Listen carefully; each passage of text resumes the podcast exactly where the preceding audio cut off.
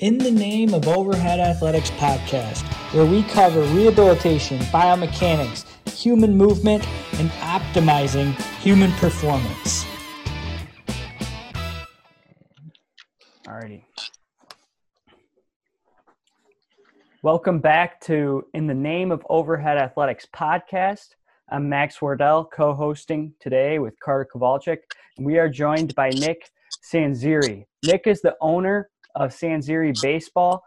He was the youngest high school coach in the country, the youngest varsity head coach in the country for high school at 21 years old.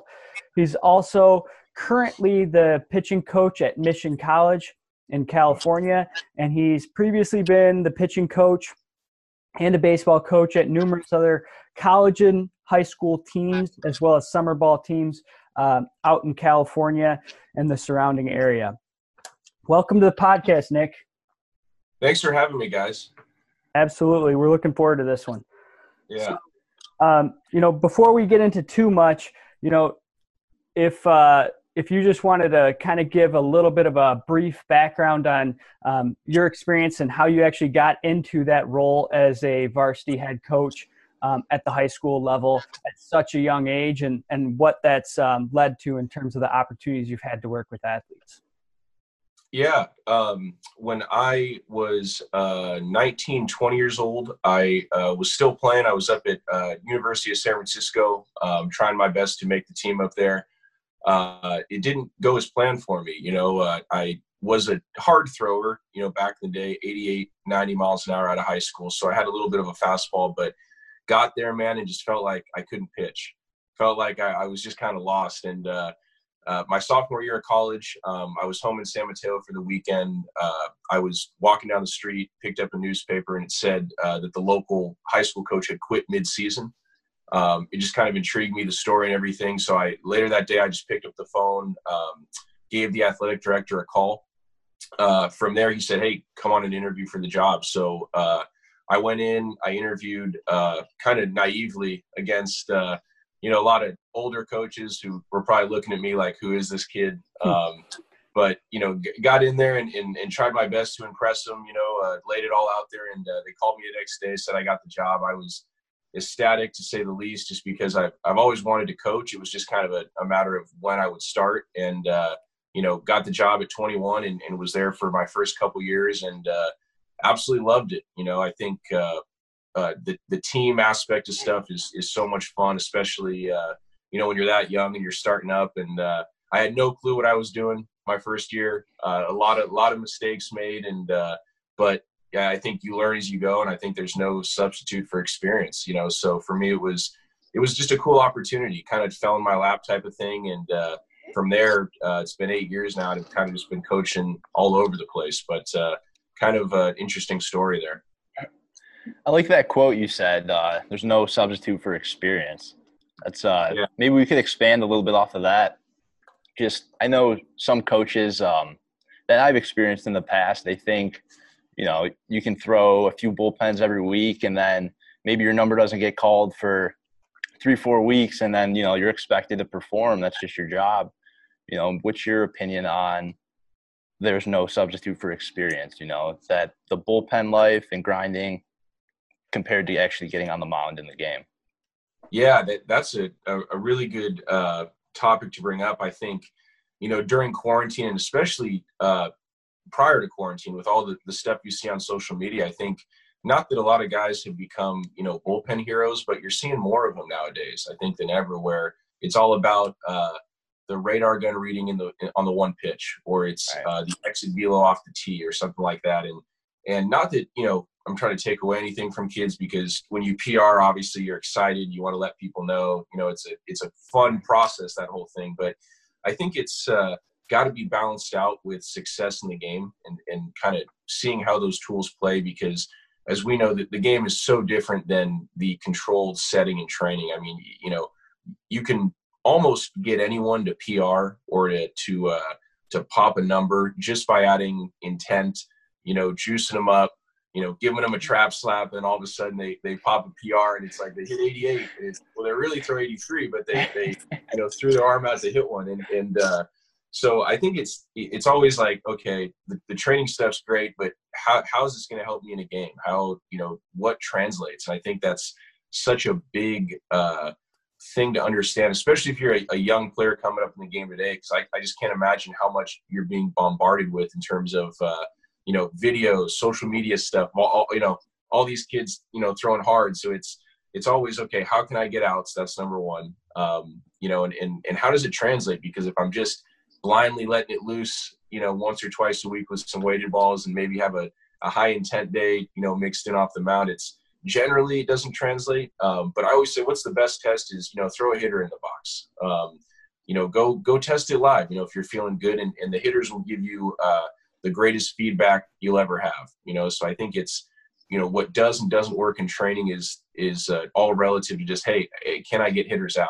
You know, am I able to get, get miss barrels? miss uh, you know hard contact and get guys out. So I think that's a that's a really good uh, point to bring up there.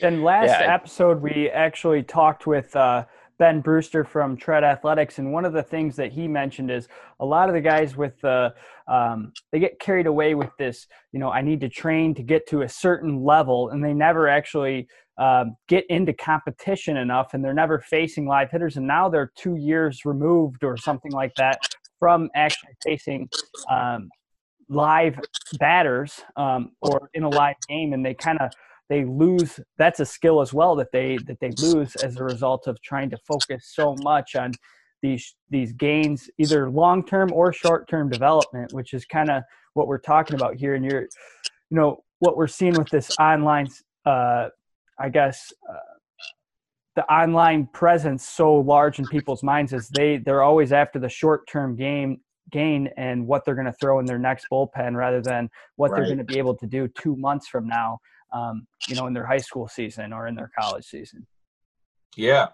No the the uh you know for me when i recruit a kid or I, i'm looking at you know a pitcher to, to take to mission college or or I, am looking at a high school kid it's it's always uh, are they winners? Can they win baseball games? Because you know that there's so much emphasis like you said on uh, on training that you sometimes get lost in it. You sometimes uh, you know get into training mode and and now it's one two years have passed and and you haven't had any live competition like you said so i think ultimately like if i'm looking at a pitcher i want to recruit somebody it's always okay I, i'm old school like what's their win loss record like can they win baseball games because you know i know there's all these advanced metrics now and uh, yeah. you know a lot of a lot of great work on that you know i love learning about him and reading about him from really smart people. But for me, it's always okay. Can the guy win a game? Can he go out there and effectively keep his team in the game? Can he hold runners? Can he field his position? Can he get ahead of guys with an off-speed pitch? You know, can he throw the fastball to both sides of the plate? You know, how is he mentally? Because in training, I mean, there's not a lot of factors in terms of mentally that that come into play other than uh, maybe uh, you know a little trash talk from one of your uh, one of your workout buddies, right? So there, there's so many more factors, man. When you got, you know, a jersey on, you got your costume on, you got, uh, you know, another team you're playing, you got, you know, girlfriend in the stands, right? It, you know, it's it's a it's a whole new ball game when you get out there and uh, you know you're under the lights. So I think it's it's always okay. Hey, can can the kid win a baseball game? Can you you know ultimately that'd be my message to the young kids. Is still always hey the the guy who will move on is the guy that can get outs and he can keep his team in the game. You know, regardless of how it looks or if uh, you know the Instagram and Twitter you know movement police you know if they uh, if they don't like it, it doesn't mean you can't win games you know so I think it's it's uh, it's all about can you get outs and, and that's kind of the you know the bottom line making sure it translates right exactly if it if it doesn't translate right who you know who cares right it's, it's right doesn't matter you know, no no no one cares about the five o'clock hitter. You know what I mean? Right. oh, and, there, and there, I feel like there's more. This is I don't want to hate on hitters either, but I feel like there's more than ever now, just because of you know, you, you go to BP's, man, and everybody now in college, even the little guys, are trying to just get that that launch angle, you know. And uh, I'm like, man, what you know, to me as a pitching coach, I'm like, man, I love calling games against those guys because they, they give away a lot. You know, they, they give away a lot for the slim chance they'll run into one. So it's what scares me always is the you know the uh, the Jose Altuve approach. You know, the, the the guys who are 330 who can hit to all fields. You know, those those guys are uh, a lot scarier than the uh, the launch angle guys. Absolutely. And uh, baseball is definitely a game of highs and lows. I know you guys focus on a, a lot of the mental game at Sanziri Baseball. You guys have a motto, um, stay level. Could you yeah. maybe discuss what that means to you guys and your athletes? Yeah, I think uh, it, it, during the evaluation process and kind of the onboarding process, we spend a lot of time, uh, myself and, and, my strength trainer, um, getting to know the kids in terms of their mentality and making sure that, you know, letting them know that we're not really going to deal with negative emotion. Um, you know, we view it as kind of a waste of time and that, you know, the days you come in, you might PR, it might be a great day and you're, you're feeling great, you know, or something. And then, you know, on, on the down days, uh, you know, you still have to, to find a way to stay positive. And I think staying level, not getting too high or too low over the course of a baseball game is as cliche as that sounds has been monumental for my players. Um, guys really, really buy into it. And it's, it's a simple motto that, uh, I have wristbands the, the kids wear and they'll often, you know, stuff's going bad. They'll look down at it and, and, uh, brings them a little bit of peace. We actually have, uh, four or five guys, uh, my guys who got it tattooed on them they believe it. Oh, they believe wow. it. Hey, cool. it wasn't. It wasn't like a cult. That's thing, buy-in like, right there. That's yeah, buy-in. You know, I wasn't going to be like, I don't post about it because I don't want people to say, "Oh man, you know, this is like a cult or something." I'm like, no, they just really believe in it. You know, they they really trust Yeah. the process and they uh, they love it. And and you know, especially the junior college level, you know, a lot of uh, a lot of the kids I get maybe maybe didn't have uh, ideal circumstances in high school, or maybe didn't have the greatest opportunities. So for them, they really grab it and uh, and get after it. And, and the same motto goes for the guys that, that I work with, you know, at the major league level. It's all about staying level, not getting too high or too low, and, and understanding that this game is so tumultuous and so uh, so tough day to day that if you're if you have kind of that grind mentality where every day is a grind, it's you're gonna get worn out, man. If you're trying to do this thing for for the long run, so I think it's all about uh, how can you find the positive even when things are going negative. So I always challenge my guys, you know, if they have a a bad outing or or something goes wrong, I always challenge them the next day. We'll talk about it. I'll say, okay, well, what's the positive from this? And sometimes it takes a second. Sometimes it takes them a second to, uh, you know, to, to think about it. Maybe a whole practice, and they come back and they go, Coach, well, hey, you know, I, you know, wasn't throwing my cutter well yesterday, you know, outside to, to righties, but man, I, I did a good job with the arm side fastball. Okay, cool. We we found a positive, and that's something we can build on, you know. And I think uh, this game is so tough and so humbling that. Uh, if, if you stay level and are in control of your emotions, I tell my guys, you generally are going to have a pretty good outcome, you know, versus letting your emotion, let, letting the game take your emotions over. So I think uh, staying level is, has been, it's kind of grown. It originally, when I was 21, it was just kind of a, a saying, but now it's, uh, it's become almost like a lifestyle for my guys. And, I, am so proud of the way they've, uh, they've taken it and in their day to day. They've really taken it to the next level. I kind of just started it and they're, uh, they're really doing a great job. So the credit goes to them there it's it's a pretty simple motto, um, but probably you know more difficult to embody. Mm-hmm. What type of steps do you guys take, maybe preseason or pre-game, mentally? You know, mental routines and stuff like that to develop. You know, to work on the stay level mindset. Yeah. No, we, we do a ton of affirmations. Um, we do a ton of visualization. Um, every day at practice, they have uh, a visualization task to achieve, whether it be uh, simulate a successful inning um, at the base level, or it could be, hey, you came in second and third, you're a reliever, you came in second and third against this team. Awesome. Get out of it. Find a way to get out of it. Ump's not giving you calls. We, you know, we'll have a uh, an umpire hates you visualization where basically you're trying to picture that you're not getting anything. You know, your ump is just not giving you any calls, and you got to get in there and find a way to uh, to battle out of it. So I'll give them different scenarios. They do it five, six times a week, um, and then some guys more. You know, some kids will uh, they'll do the, the team visualization, then they'll go uh, in the other bullpen, and I'll see them, you know, an hour after practice going through some more affirmations. Um, I think it's so powerful uh, just to uh, see it into existence. I think is so big. So I, am kind of, uh, I don't know, hippie-ish, I guess, there in the sense that you know it, it really does work for guys, and and uh, you know I, am not uh, too versed on the the science behind it, but I, I, just see the results in terms of guys who spend time getting their mind right and, and visualizing. Uh, they they tend to do well. And, and one thing we'll even do is, I'll, and they kind of look at me funny when I do this, but I'll say, hey, go visualize a bad inning. Go visualize that you just you just gave up a nuke. You gave up a grand slam, and now you're in the dugout, and I'm yelling at you. You know, and coach is yelling at you. You know, coach Skip's getting mad at you, and uh, now it's okay. What are you going to do next?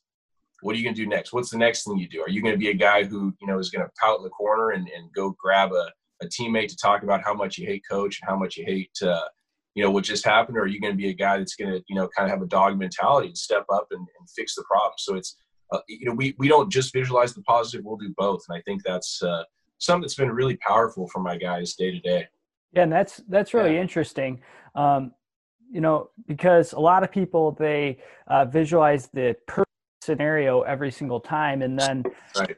you know they're visualizing what's in their control, which is probably helping their abilities. But a lot of times we're thrown, especially in baseball, there's so many things out of your control that right. there's a uh, fluctuation in the environment, and now I'm not really sure how to adapt to that because I've never been in this scenario and I've only visualized uh, scenarios where everything has gone absolutely perfectly. Um, right. But kind of what you're saying here is a is a really interesting and um, novel uh, thought, which is imagine and visualize how you're going to react to and you're going to react positively to even when there's negative circumstances which which is really interesting. And for all the people out there and all the listeners who are saying visualization uh, affirmations what is this garbage?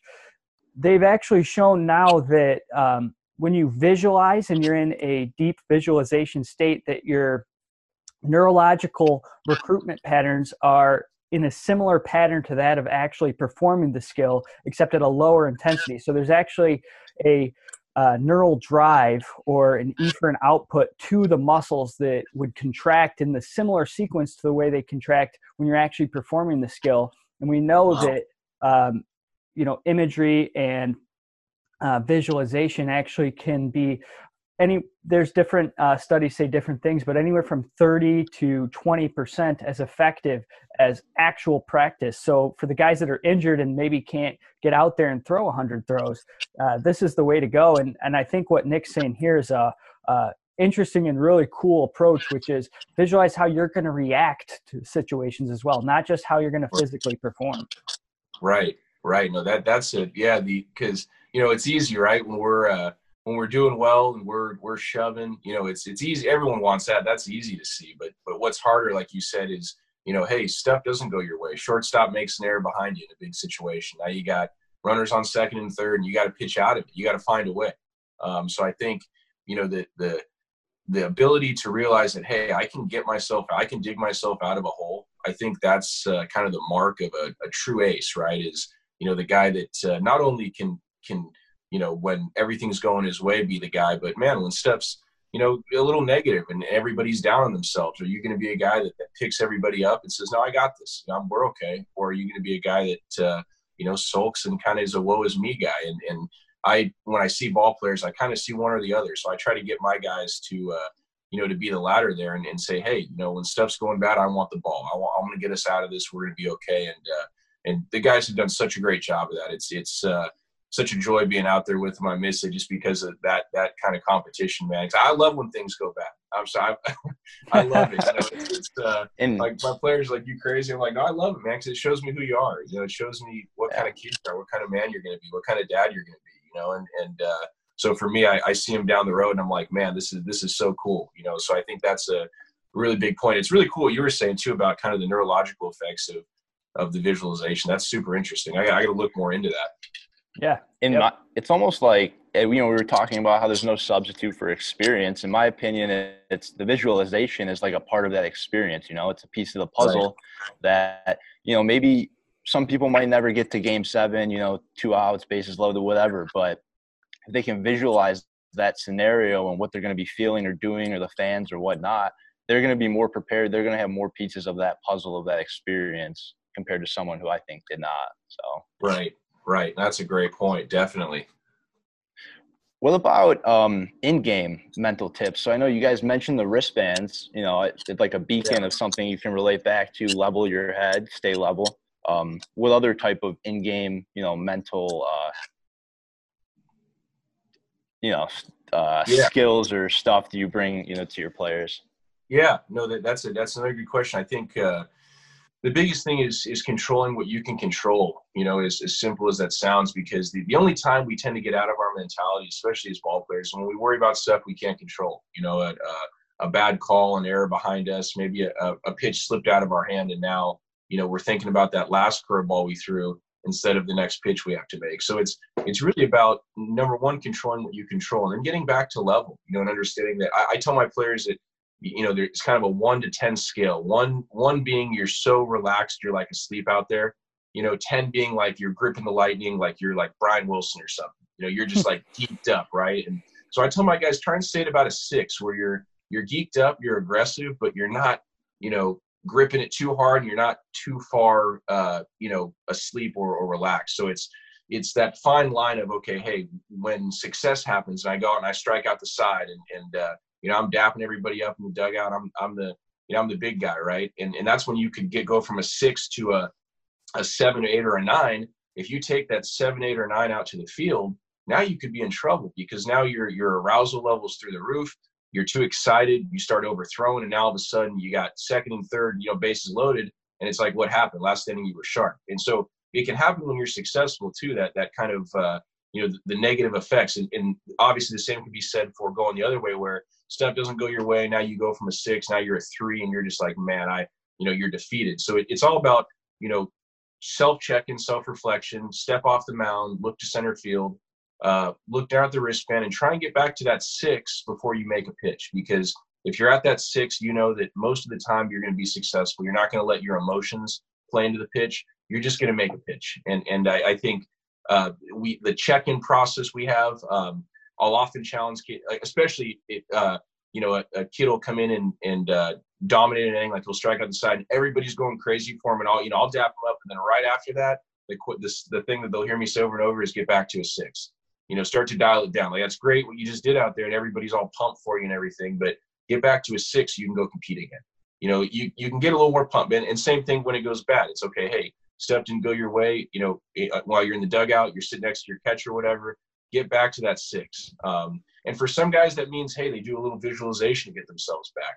Some guys uh, like to be super talkative and kind of, you know, shoot the, shoot the shit with their buddies in the dugout, and all of a sudden they're back to where they need to be. But I think everybody's uh, emotional tank, I call it, is a little bit different. Um, so it's just finding out, okay, how much do I need to pour in or take out or pour out of this guy to get him back to where he needs to be, you know, to be successful. And everyone's different there. You know, some guys six will be a little more uh, you know, high energy than others. Uh, you know, other guys six, you'll be like, man, he's not even awake. But it, but it, it's finding okay, what makes this player tick, and, and how can we get him back there? But I would say like in game visualization is huge for us. Uh, we still do the affirmations in game, and then we challenge all the players to get back to a six as quickly as they can. You know, the, the kind of act like you've been there before uh, mentality, where it's great, great to celebrate. We're all about that, but then we got to dial it back in right away because the next pitch is coming or the next game. You know, you have a great game and you won. Well, we got a game the next day. You know, right. and, and so it's it's uh, it's a tough league we're in. So it's about uh, how how can I get back to kind of neutral and, and level in order to to make the best decisions. You know, on the field. Absolutely. If we want to kind of uh, switch gears here just uh, a little bit, you know how how does um, you know what you do in terms of your variable training methods and how you use all these different types of throwing drills on different surfaces um, maybe on a hill um, maybe you're on a foam like Airex style pad and how, how do you use those things to kind of develop feel in your athletes? And actually what kind of results have you seen in terms of performance as a result of using these variable uh, training methods for throwing yeah that, that's a, another great question. I think uh, the, the biggest thing I've learned doing this for eight years is that everyone's so different in a sense that you really don't ever have it dialed in in terms of okay hey th- these are the set of drills that's going to get you here. It's more of a constant process of experimenting. And i think over the last eight years here I, i've just gotten better at that process kind of funneling in my experiments. So when i see a player i can go okay here's a general you know outlook of stuff that's going to help this guy. Is it all going to help him? Probably not. I mean very rarely does everything help him but we have to start experimenting and figuring out okay hey what works for this guy and what doesn't. And i think that's such an individual process and what makes this such an art. I mean as you guys know it's you may get a kid and and uh, you see him and you go okay uh, you know we're going to do a, a, rocker variation. It's going to click. Like this is it. I know it. And then he does it and you're like wow that that sucked. Like that was that was not good. Like it was it was just it wasn't performing well. He was arm sighting everything. He felt crappy, you know, and you're like, well, but on paper it should work. So it's always, okay, here's kind of a general outline for the kids. So come in, do an evaluation, get to know each other a little bit. Um, uh, give them a, a, basic outline of okay, hey, maybe it's some Airex pad drills, maybe it's uh, you know some throwing the football around, maybe it's uh, some band assisted work on your hinge or whatever it may be. But we start that process of experimenting. I I, I uh, don't call it ten thousand hours; it's just more of ten thousand experiments.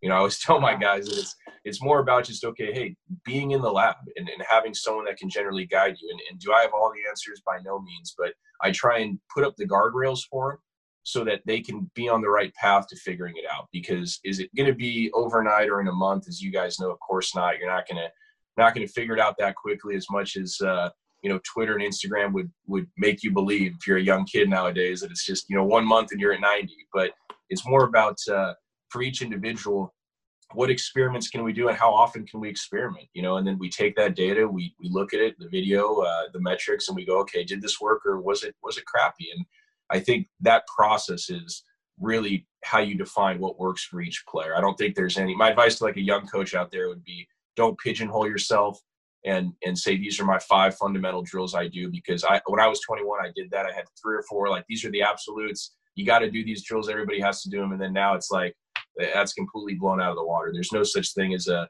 you know a, a drill that works for everybody. So it's all about like it, back to that kind of stay level team concept stuff. It's what can you do to get that kid to stay at a six in training, you know, mentally, and to get the most out of it for him? And sometimes it means saying the wrong thing to get the right result, which is crazy too. Where you know the, the kid goes, uh, you know, man, I'm just really feeling like I'm pushing off the mound today, coach. I'm really, really pushing, pushing, and I'm like, well, pushing off the mound isn't generally something that that kid should do, maybe, but it's working for him. So what I'm gonna what I'm gonna say for the next three four weeks is, hey man, you're doing a great job pushing off the mound. I'm gonna try and speak his language you know, get on the same page with him the way he sees his body moving. Because ultimately, I tell my players, I have one view for you.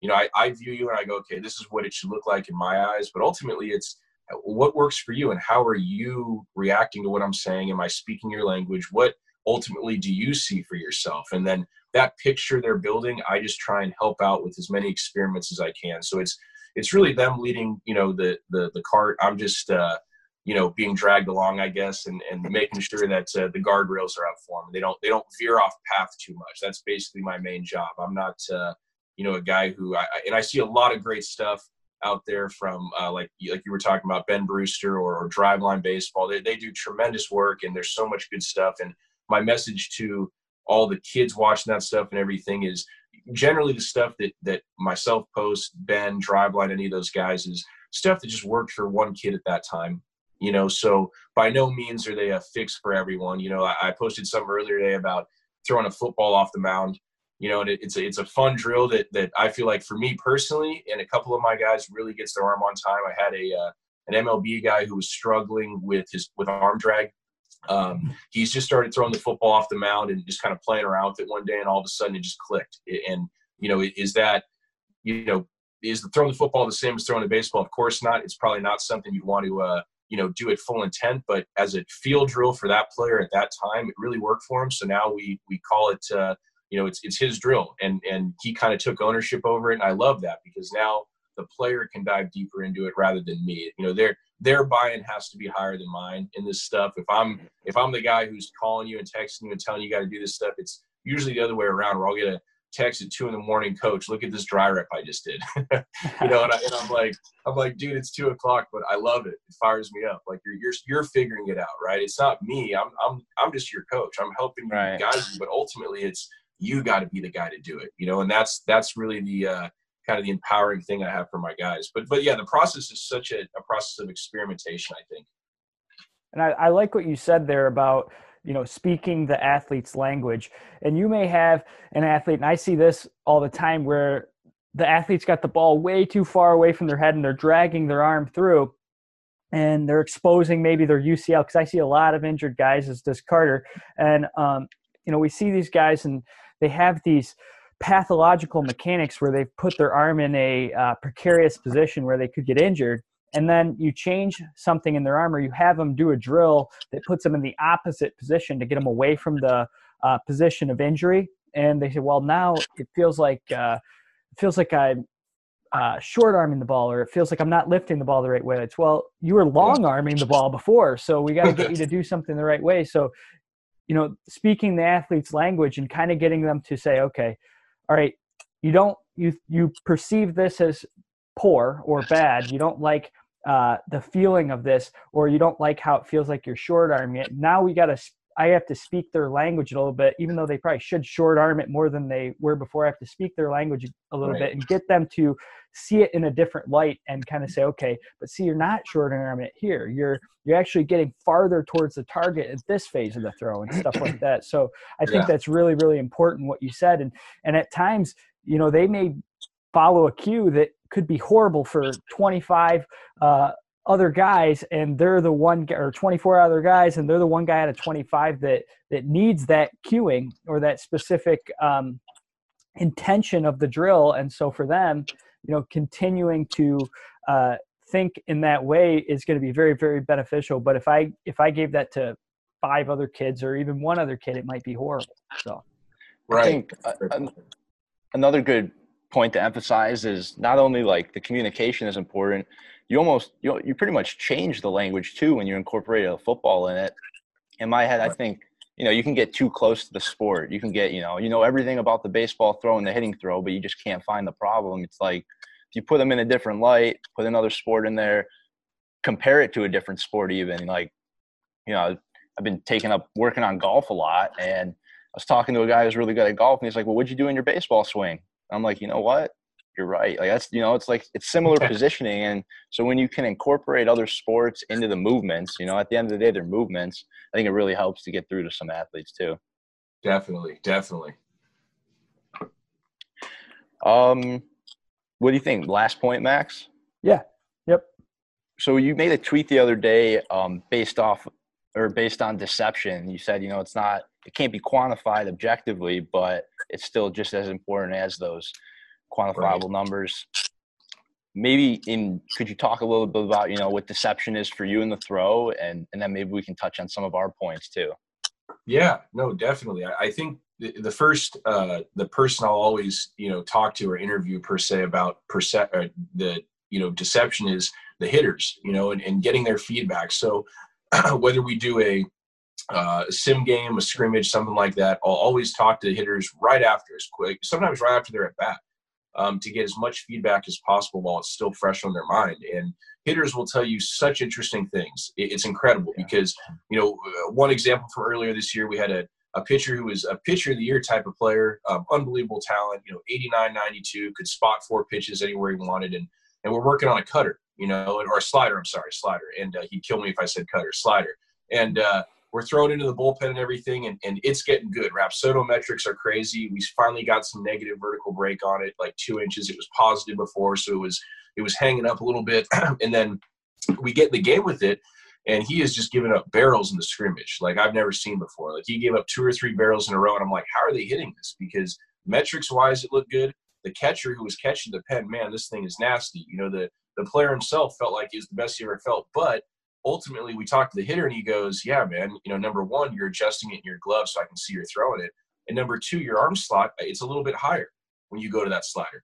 So I could see out your hand. So, so you're like, well, damn, you know, and in the Rapsodo, you know, it release height was only an inch higher, but perception wise, the guy noticed it. And so it just eliminated everything we did. And it's kind of that humbling moment like, damn, you know, this is, it's great that stuff works in the lab. And I have nothing against guys who are designing pitches and stuff. But to me, it's like, you can't really know a pitch is going to work or design an arsenal per se unless you throw a hitter in there. So for me, the, the first part of deception is always what are the hitters seeing? Are they seeing it early? Are they seeing it big? Are they on time with your rhythm? Because that's a big thing too. But uh, I think that's the first person I talk to. And then once we get that info of, okay, hey, I was seeing it, now we go to work and we try and fix it. Um, anything from adjusting the glove position to maybe even just hiding the ball a little bit longer with your front shoulder. And, and ultimately that leads him to staying closed, and now the slider sharper and later. But I think deception is the, the, the first person I always talk to is the hitter because they'll they'll light you up. They don't you know they don't care how good it is. You'll feel great about stuff, and you get in there and you're just like, why did that ball rattle off the wall? You know, and the guy's like, well, I saw it the whole way. You know, it hung up there. I could, I could read the spin. So I think uh, for me, it's first talk to the hitters, and then secondly, try and take that info from the hitters and use it against them. So, you know, they'll, they'll give it away. They'll say, this is what it is. And it's like, okay, well, now we know. So now let's try and use that against you in competition and see if we can get you out. Because the, and, and the, the, the deception thing, the reason I put that, I was thinking about it um, there, there's so many guys who uh, don't factor in at all. You know, it's crazy, right? It's like we do all this training, all you know, all this velocity work, and it's like you're throwing whatever 92 when you're 16, and that's tremendous uh, accomplishment in and of itself. But I mean, if they can see it and it's straight, well, now your your 92 is playing like it's 85, 86. So I think they're, you know, the uh, the hitters, you know, what what do I find? Just some general things that they don't like are, you know, um, elbows and knees, you know, coming at you from different angles. Um, varying arm slots to a degree they're uncomfortable with. Um, hiding the ball is always the best one, and for me, that's uh, a shorter arm action. Does everybody have a short arm action? Of course not, but the, the guys who can do it generally a short, quick arm gets on hitters pretty quickly is the feedback I see. They don't like it. It's uncomfortable for them. And, and if I can make the hitter uncomfortable, well, man, I, I won that at bat before it started. If they, they're like, man, this is, I'm just not going to be able to, to weight transfer here or something. So I think it's always for deception for me, how I try to quantify it is take my notes on what the hitter said, go home that night, devise a plan, and then we attack it the next day okay, let's see if we can actually build a little bit of deception. And that can mean anything. It can mean a quicker pace. It could mean, you know, pulling a hesi, a hesitation at the top of your delivery. It could be, hey, uh, you know, slide stepping a changeup when this guy comes up because he's just sitting, you know, high knee changeup and you slide step one on and now he now he's all screwed up. So it, it uh, I think that's kind of the process for that of how I try to quantify. But I, I just the reason I tweeted that I just feel like there's not a big enough emphasis on deception, which is ultimately like that's what gets a hitter out is how can you move the baseball to different locations, different arm slots, make him think one pitch is coming. I think if you're not deceptive, you know, who cares how good your stuff is? Because at some level, it may not be uh, high school or college, it may be pro ball, but at some level, they're going to get on you if you don't have deception. And, and you just don't want that to be the, uh, you know, the reason your career ends is, man, I, I threw 99, but, I, you know, they were seeing it well. That, that sucks, you know? So it's all about to talk to the hitters and then use that info uh, against them to the best of, of your ability some yeah, people might awesome. be th- some listeners might be thinking, you know, well, other than shortening my arm, you know, how can I work on deception? I would even categorize, you know, establishing one side of the plate versus the other to open up the other side in that right. category as deception. Because, like you said, if your 92 mile an hour fastball is all you got, you know, it really becomes like an 85 mile an hour fastball. People can sit on it, whatever, reaction times increase, and you know, stuff like that. So, yeah, absolutely. Yeah, I got a, no, yeah. I, I got a question for you. Oh.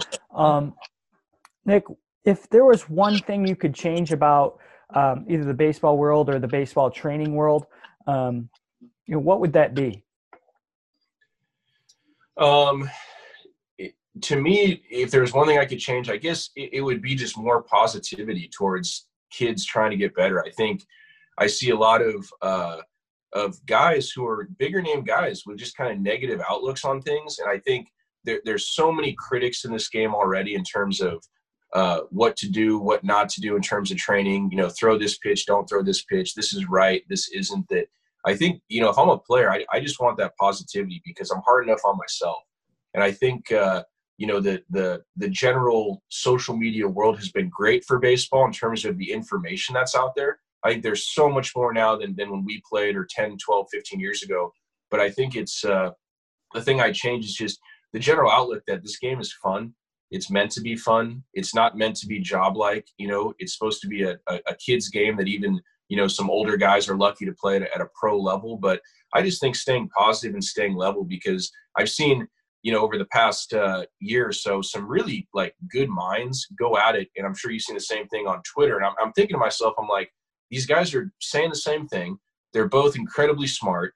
You know, what would happen if they just put down the keyboard for a second, called each other, you know, and, and got on the same page? And it's like that that's pushing the game forward. To me, like the whole push the game forward thing isn't like having a, a battle on Twitter. That's not that's not pushing anything forward except their own egos. You know, for me it's like what would be a great thing is use that your platform to connect like we are for instance or or you know and, and use this stuff, you know, to bring that positivity to the game and show kids that, hey, well, do we agree on everything? Definitely, probably not. And and that's that's the best part about it. But I just think that uh, social media is kind of a double-edged sword in that sense that you know you see a, a lot of great stuff on there, but then you also see some guys where it's like, you know, why not just take you know what you're saying and turn it, spin it positive because you know nobody wants to see their 16 year old you know kid on Twitter you know, getting ripped for a, a pitch they threw. It, it's unbelievable. So I think it's it's uh, in general to base the baseball world. I would just say more than anything right now, I just think we need a, a positive outlook on things, especially with quarantine and with you know baseball stalled out and everyone's uh, a little bit antsy to get after it. I think just being grateful and being positive, as simple as that sounds, because uh, you know the the next generation is really depending on it, and I feel like uh, there's so much pressure um, on these kids to be good quickly, just because of you know they they open their phones up and here's a 14 year old throwing 90, you know, and, and they're they're 18 throwing 83, and they're like, well, what the heck? So I think it's all about staying positive and telling those kids like, look, you don't have to be there right away.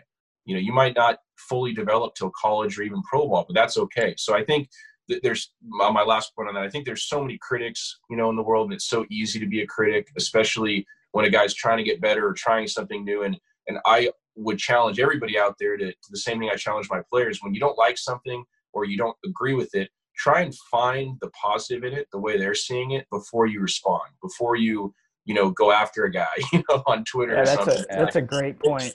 That's a you know, just, that's an awesome point right there. Absolutely. Yeah, just, yeah, just kind of just think about that because I think that's such a big thing. Is is everybody has good intentions. I don't think anybody in the baseball game has bad intentions. I don't want to say that, but I just think sometimes if you're a young kid, it comes across as you know very pressure filled. It's like we should all we should all be in this together ultimately because all we're trying to do is get guys better. And I think that's the, the more we can stay positive and, and turn something negative into that, I think it, it helps everybody. You know, absolutely. I think I think that's a good, a really good point too for parents. I don't know what what you deal with, but you know, we have some parents come to us and literally what you uh-huh. just said, you know, this kid goes to this high school, he's throwing 92 and he's 14, and my kid's throwing 77. You know, right. how's let's get there. And I'm just like, well, you know, let's get the arm, let's get the pain out of his arm first, you know, and like there's steps to get there. And, right. you know, I feel like it's, it's just as important to educate the parents on the, the process, you know, they want their kids to be that Instagram video now, you know, and it's like, right one step at a time, you know. So yeah. Right. Yep. So I think this was uh, awesome. Thank you so much for coming on, Nick. Um, do, you have a, do, do, you have a concluding quote or yeah. anything? You have anything a favorite you want to leave the, the listeners with?